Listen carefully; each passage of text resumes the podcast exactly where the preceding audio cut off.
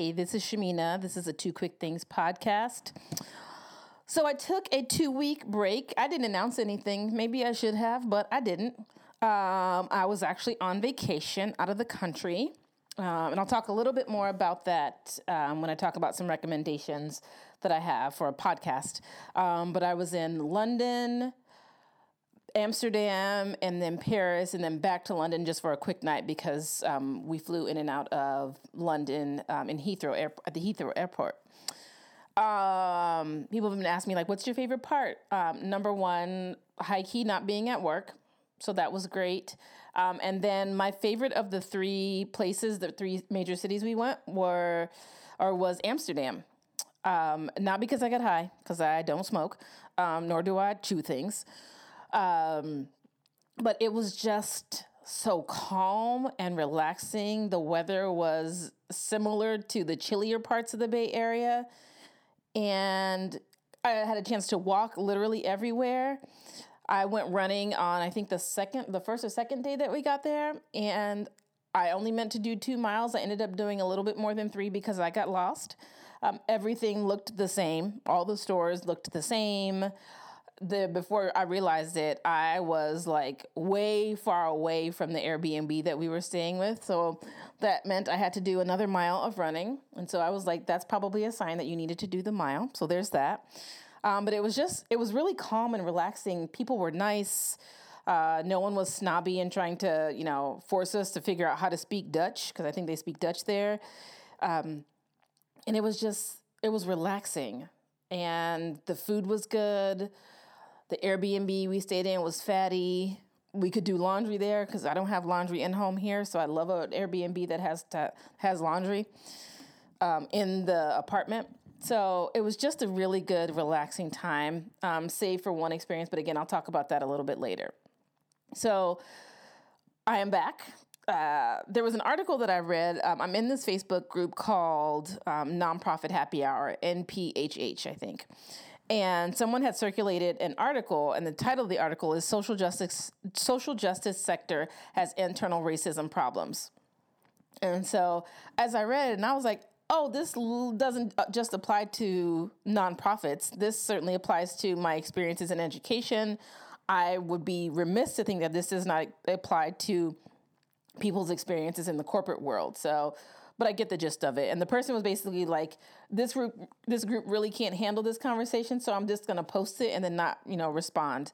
And I, I actually didn't go back to look at any of the other comments, but I was so hit hard and smacked upside the head in my 15, 16 years of professional experience of how true so many of these things that I've read in this article um, were for me. Um, and so I am obviously not going to regurgitate the article. I will put the link in the show notes so that you can find it. But there are a few things that I wanted to highlight briefly.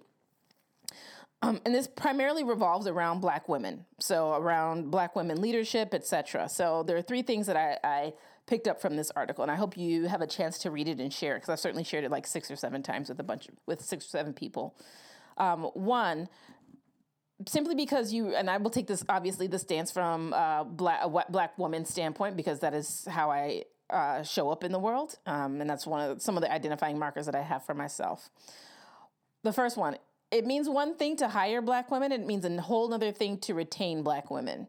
So, my small experience with the small, this was a significant experience in my professional career. I was working at a university and there was a year, I think there were 10 live in staff, and five of us were black women. And four of us had come in all at the same, like in the same year. So they, I think they already had one. And I remember thinking, wow, this is great. This is, what the hell is this? And then, it, then I started to realize and feel like it was we were the year of diversity diversity hires and they were like it almost felt like a little like showboaty of like we have you here we're going to tout that we have this really diverse staff but I know personally I didn't feel challenged in that position and I stayed less than a year because I was like I am bored I want to work um, because I like to do work. And there was very little effort to, in my opinion, to retain the black staff that were there. Um, it felt very tokenizing and like we would be invited to meetings and events and whatnot. And i was just thinking but why are we being invited to these things? We we add color to the photo and that that there was there weren't very many efforts if any at all to retain um, the black women that were hired that year. And so i know a few of the other black staff stayed which was great but i certainly felt like it was the year of color um, in that department which sucked really because I really would have liked to you know en- engage and I know I volunteered myself for several things and um, for whatever reason I can't you know name the reason nothing happened and I literally spent the nine and a half months that I was there bored as hell and so then I left. So there's something like it's great to like want to hire and recommend black women, uh, uh, other candidates of color, but there's such a crucial piece of retention. I can't tell you how to retain staff, but bringing them all in and expecting them to like conform or mold into the system that is already that you already have set up, that's generally set up around whiteness, is not helpful. Like you're not going to retain staff that way and you do a disservice to those individuals and you also do a disservice to your organization be it you know a corporate environment nonprofit education whatever the case may be.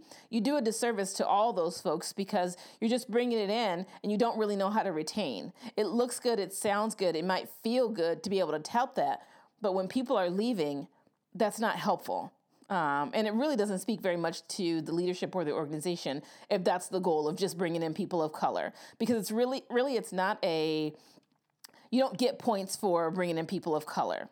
We bring value to the table as much and likely more than other folks that you have hired. And we have skill sets and experiences that um, you're not just going to get from not paying attention to who you hire but the retention piece is so large. Um, another piece that I have started to do in my career is as a black woman, when I'm in a, a space where there are not other many black folks or other black women, I'm asking my leadership if you can connect me to other people in the industry, in this field, in this community that I can connect with. Because I, I don't want to pretend like I'm going to get all that I need from uh, the white folks or the non black people of color in that organization. And it says something to me if you don't have anybody that you can connect me to, because that tells me, that makes me think, hmm, if you don't have any black folks, or if it's so hard, or if I have to keep poking and prodding for you, do you like, do you have anyone? Like, sure, I can go send out some cold emails, but that tells me something if somebody in the in a leadership role cannot make that connection for me. Because what are you doing? Like, who are you working with? Who are you partnering with? So, black women, non black people of color, ask for your leadership to help you make connections to people in your industry, um, in your organization. If you're in a large, complex organization, ask people to make those introductions. Yes, a cold email is fine. You can certainly do do that, but sometimes it's nice to have that warm handoff from one person to another. And don't be afraid to ask those things. Um, as I think back over my career, I probably should have asked that sooner, um, like in the interview process. I mean, like if I join this organization, like what does what could mentorship look like for me from other Black women? That sh- that will probably tell you quite a bit about your experience. And I know it can feel risky to ask that because that's not the crux of everything that you're going to need and do and they're not to you're not to all of a sudden stop doing your job and only hang with this person but it's important. And I think leadership teams, regardless of their makeup, their um, racial, sexual orientation, uh, socioeconomic makeup, that's important for them to know that that's something that you value. And if nothing more, it should hopefully light a fire and put a spark under them to begin to think about like, who can we connect this person to so that they that this um, non-white person feels like they have a connection point somewhere in our community and if you don't if they don't have that hopefully that's a pause for them to be like oh well actually maybe I should go out there and mix and mingle and that like that strengthens my candidate pool that strengthens strengthens the work that we can do as a community especially if you're a nonprofit and doing community focused work um and this is the, the last thing um, that I picked up from this and I felt it in my soul. Um, white folks and other non-black people of color. Um, and when I say that, I mean like Asian folks, Latino folks, because there's I am not I'm not I'm black. So there's that. But I think there's a difference in how we show up in that and I'm not going to get into the um, any of the theories or um, dialogue, etc., around like the model minority myth, etc. Colorism, that's a whole other thing. Um, but check your assumptions when you have these have what are oftentimes unfounded fear of black people. Let me share this two things with you. Um, that means check your bias if you're consistently hearing, literally hearing the black voices around you as aggressive or angry. Um, uh, talk to taking the time to talk to black people about whatever concerns you may have about them or about their perceived tone tenor etc and do not send a spokesperson to come and speak on behalf of a group so in my 16 some odd years there have been two experiences that have stood out to me one i recall being in a situation where i was getting um, i was in an evaluation and somewhere on the evaluation it said something along the lines of um, i've gotten feedback that perhaps you could be softer I said, hmm, first of all, I'm not a pillow, so I'm not going, so, what the hell does soft mean? This is my internal dialogue, obviously. But then I was like, okay, well, let me, let me go ahead and tone police myself and figure out how a way to say this. So I asked, can you tell me what that means? And perhaps can you share with me some examples of where you've seen that come into play?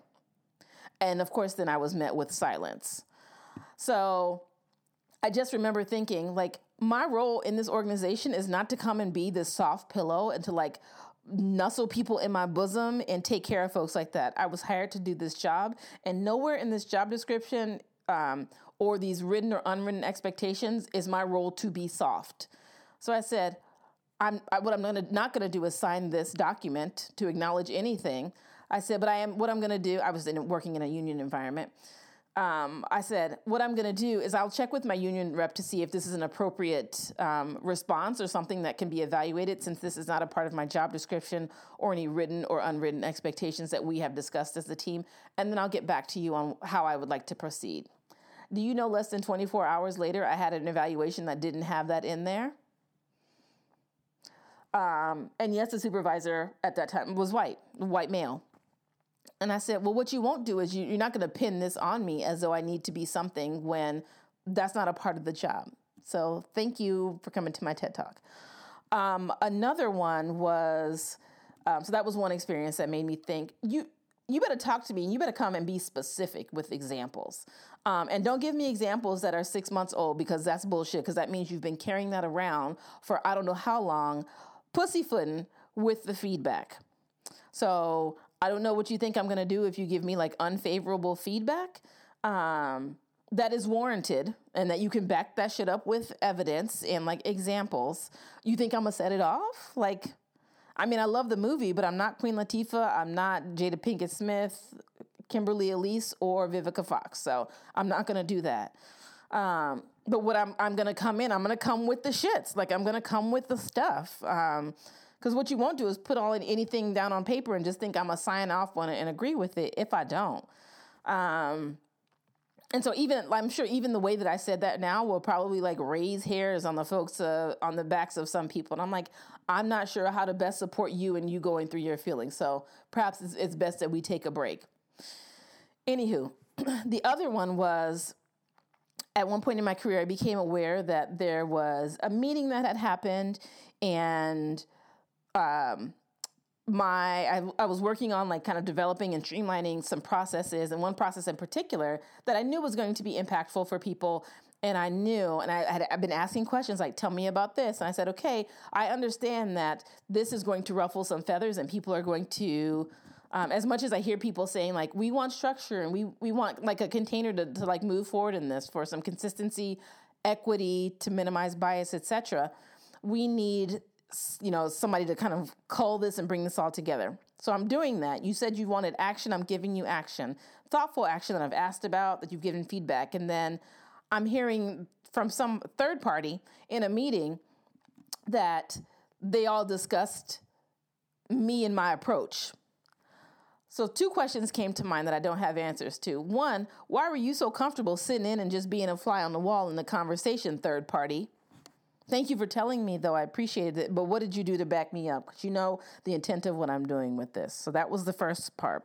And the second part is in all that, no one has had or has come to me to ever talk to me about that thing that they sat around in a room. I'm not going to tell you the makeup of the people that were sitting around in the room, but sitting around in the room talking about this shit. And I'm, it, and nobody says anything to me. And I'm not saying it needs to be some sort of confrontational thing, but like if you have a concern after I told you this stuff was already going to be challenging and difficult, I told you it was going to be that. I told you there would be a point at which you do not like me because I am going to push us to have a level of consistency. I told you that from the beginning. And you thought that was that you could handle that. And now here we are. I'm sitting around, y'all sitting around talking. And I know some of the specifics of what you said because the person took notes. So I appreciate the, the note taking piece. But I'm like, again, why were you so comfortable sitting there listening to that? And what did you do to back me up? So we are not scary. Um, I have a life that, you know, we I have a life that exists outside of an organization and the job that I am compensated for and paid for because I would not be doing this for free. I have not found the thing in my life that I would be I'm so like ride or die to do for free. I haven't found that yet. That that thing hasn't found me yet either, or I just perhaps haven't figured out a way to monetize um, the things that I really like to do. But that's neither here nor there. But we're not scary. What are you afraid of? Um, we're human beings. Treat us as such. Um, because when you don't, those are the times when we leave organizations because we don't feel like we're getting the support that we deserve or that is equitable across the board. So, just a few things that popped up for me in this article. Again, the title of it is Social Justice Sector Has Internal Racism Problems. Um, good read, quick read, share it, let me know what your thoughts are. Because um, I'm I know I'm not the only one, so there's that. Um, but I'd love to hear what other people have experienced with that um, and how that's shown up for you, or at least hopefully it's it's bringing up dialogue for you to have with your friends or whatever. So um, we're gonna move right on to the recommendations. So I've got two. I've got a movie and I've got a, a, um, a podcast. So the movie, first one, um, the movie, it's a Netflix movie. It's a four part original movie. Um, it's called When They See Us. It's the story about the Central Park Five, also now known as the Exonerated Five, that was written, directed, etc., by um, Ava DuVernay. And when I tell you this is masterful, like the whole thing, number, it's emotional. It is masterful. It is the actors did a fantastic job acting in it. Um, it draws you in. Um, I watched it while on vacation in the four parts because it's it was too hard to watch each part one like all together because it's about four four episodes and they're about an hour ten to an hour and, and a half, and it covers the story of the Central Park Five, which are five young black and brown men in 1989 that were wrongfully uh, accused and incarcerated for um, rape, uh, and a few other things related to the Central Park jogger, who um, later you find out in the series what her name is, Trisha Meili, I believe. But it was it it was such a difficult thing to watch, and it was so necessary because th- this is what happened, past tense, what happens, current, and what will continue to happen with this um, bias, unjust um, justice system, um, if we want to call it that. And it will tear you up. I the things that these young men and their families went through because when when people go to jail and when they're incarcerated, it's not just them; it's their families that are impacted by it as well. And it gives more of the story than what you saw. So I, I, I then followed up after I watched that. I watched um, a 2020 special that was like seven parts or something like that. There were small parts, they were like 10 minutes or less. And it, all it did was capture like all the court stuff, all of the things um, related to the prosecuting attorneys and the assistant DA and how full of shit they were, having no physical evidence that goes along with this um, with these uh, allegations, yet these young men were car- incarcerated from anywhere between six and 12 and a half years, and basically expected to say that they did something that there was no evidence, and they have clearly stated that they did not do. And the, the movie captures it so, so in such a difficult heart space that you can do nothing but feel for these young men and their families. Now they're all in their 40s or 40s or so, and they're out here um, telling their story, and it's it's amazing to see where they are now. So that's my first recommendation. Um, my second one, and I am long. This is going to be apparently a long episode. My second re- recommendation is um, Rants and Randomness with Luvvie Ajayi, her podcast, which I love.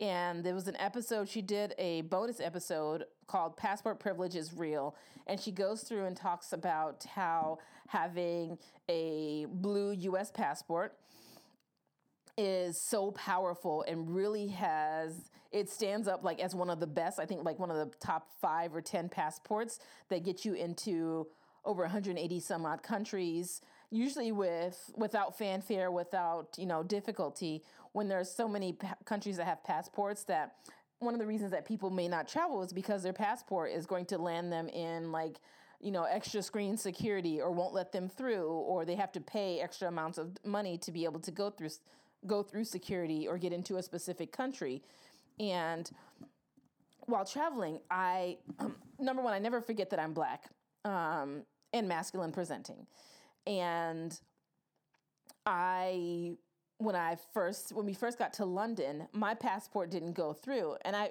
I sometimes forget like, oh yes, I certainly have this blue passport that, you know, is so revered across, around the world as like, oh, it's America, the USA. Well, uh, no, high key we have our own shit.